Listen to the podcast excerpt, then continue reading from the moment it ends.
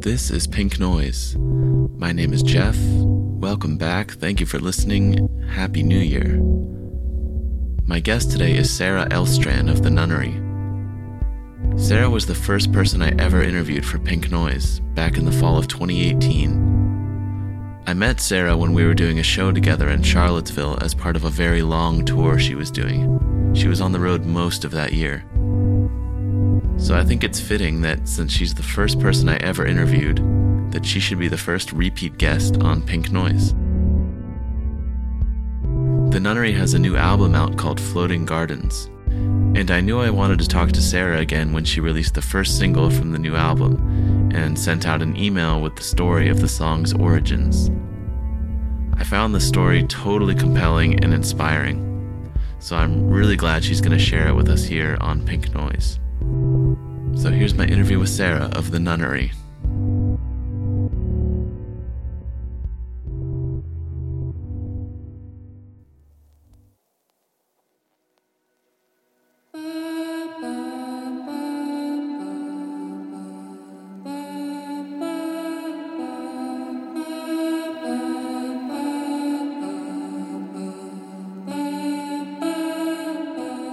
Hi, I'm Sarah, and my project is called The Nunnery. When I found out I was pregnant, I definitely had hoped to come out with an album before birthing my first child. I moved from Minneapolis to Chippewa Falls, Wisconsin, and was living out of a cabin for a little bit. And in my head, I was like, this is perfect. It's so isolated and I can have the time to just focus on this. And for some reason, it just did not come naturally at all. And I wasn't trying to force it because I can't create when I force things like that. And then COVID hit really hard and it was just so bizarre. And then I kind of got the spark to just make stuff without having any intention of keeping it. And then that's kind of officially where the album became like okay this these are songs because the more intentions i had to let go the more natural it felt that it was just like a temporary thing that needed to be actually captured in a lot more authentic on my end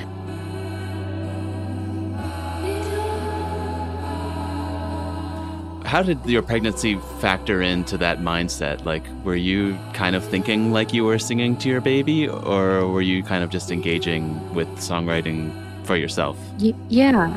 It was it was totally a connected thing, especially because in Cyrus song, um, I was playing the guitar and I hadn't been playing regularly for so long, um, and it just you know because you're playing right on your stomach where they are, and I was I would like feel that he was like moving around and like sometimes really rhythmic stuff. It was like I could like actually feel him like moving to the music, and um, I sat down with that tune and was playing it for hours and hours, and I was probably eight months pregnant at the time.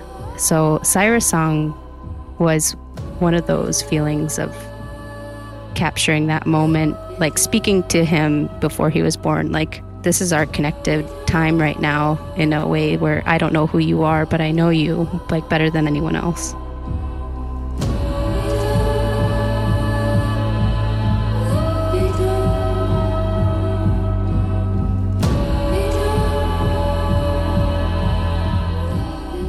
So I had Cyrus in 2020 and I was in labor for like 24 hours.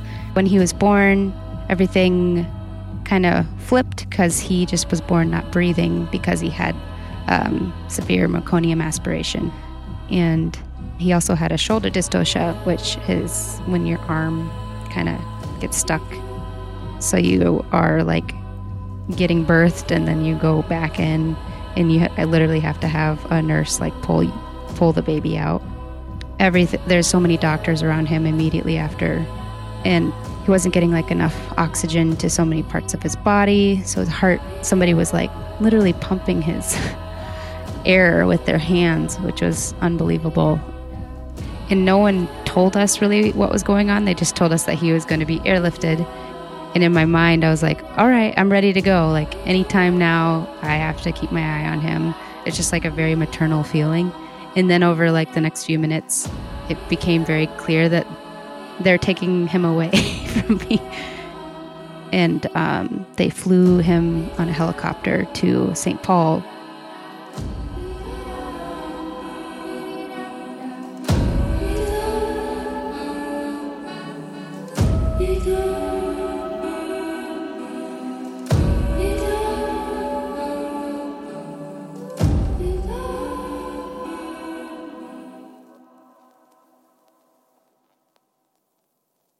It just felt like I didn't have time to mourn really or anything. It was just like, all right, I'm going to see you again type feeling.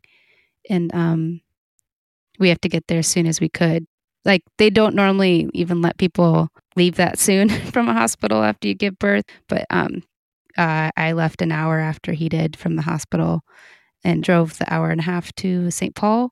And then he was transferred again because things went horribly bad the first night and they wanted to hook him up to this machine um, called ECMO.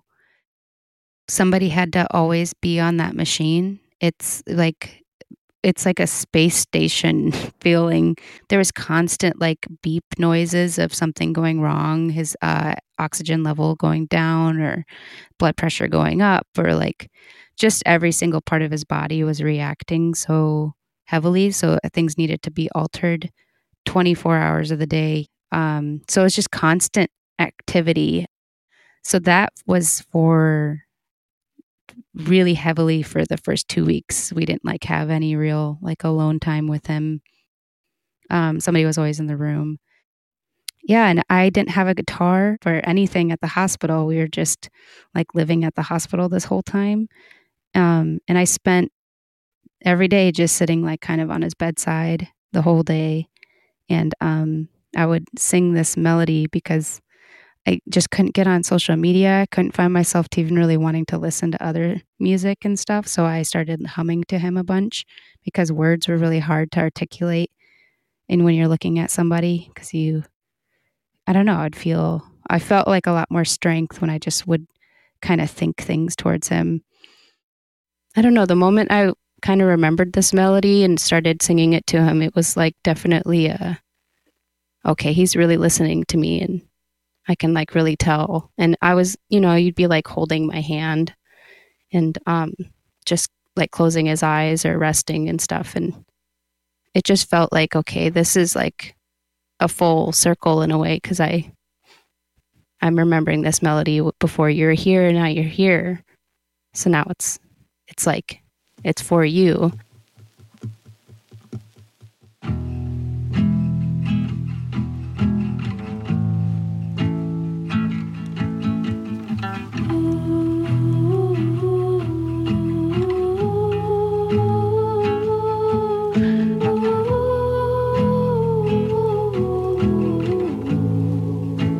We were in the hospital for six and a half weeks, and um, I was extremely um, hopeful despite countless countless doctors telling us that he wasn't going to make it.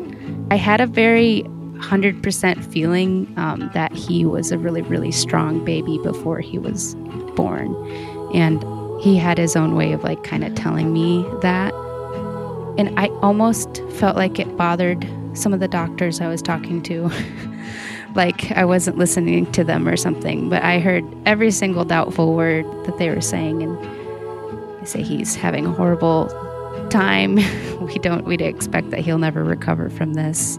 And like the neurologist like telling us like he will like with absolute confidence he will have brain damage and me just feeling like I just don't think so. I just really, I really don't think so. And then they did that last, they did his brain scan, um, and yeah, once they told us yes, we found absolutely no abnormalities in his brain. I was just like, it kind of confirmed everything. Like, all right, he's, we're getting out of here. It's gonna be fine.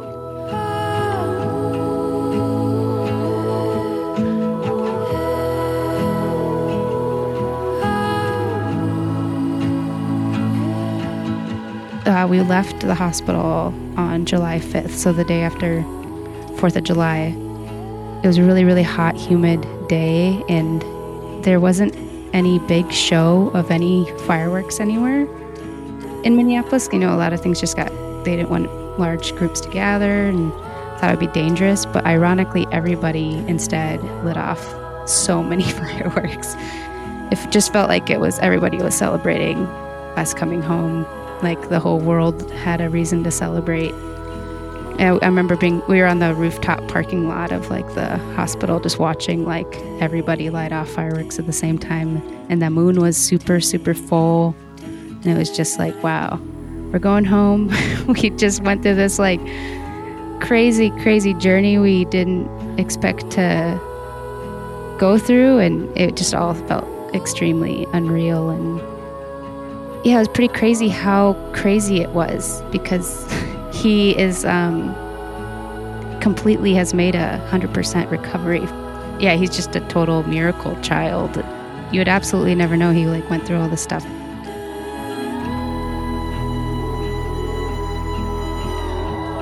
in that song, Cyrus song, I definitely put a lot of energy into it that was just being thankful to have the time I have right now. And it's funny because there's no words except um, Cyrus talking to me at the end of the song. And we're just having a little conversation.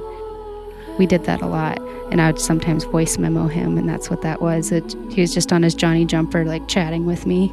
But um, yeah, he's he's a hilarious child, and um, he he loves the song too. He dances to it, and I still have been singing it. Uh, I sing it to my daughter Zayla now, and um, Eric Eric sings it to the kids too, which is so sweet. it's like a lullaby without words.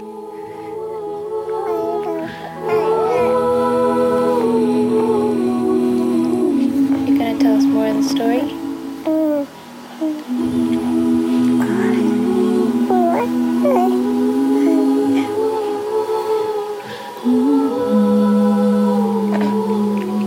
What else happens?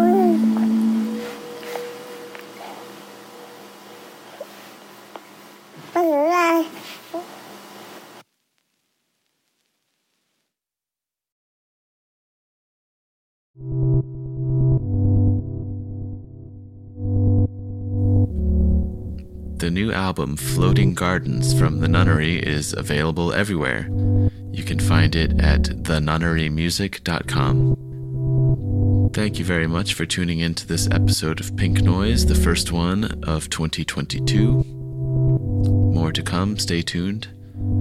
If you liked what you heard, you can subscribe so that you'll find more episodes in your podcast feed. Can go back and listen to old episodes, all of which are available in the podcast feed or at pinknoisepod.com. You can like and subscribe, you can send it to a friend, you can leave a review, or you can reach out to me directly and let me know what you think. Visit pinknoisepod.com for contact information and show notes. And that's it for now. Thanks for listening.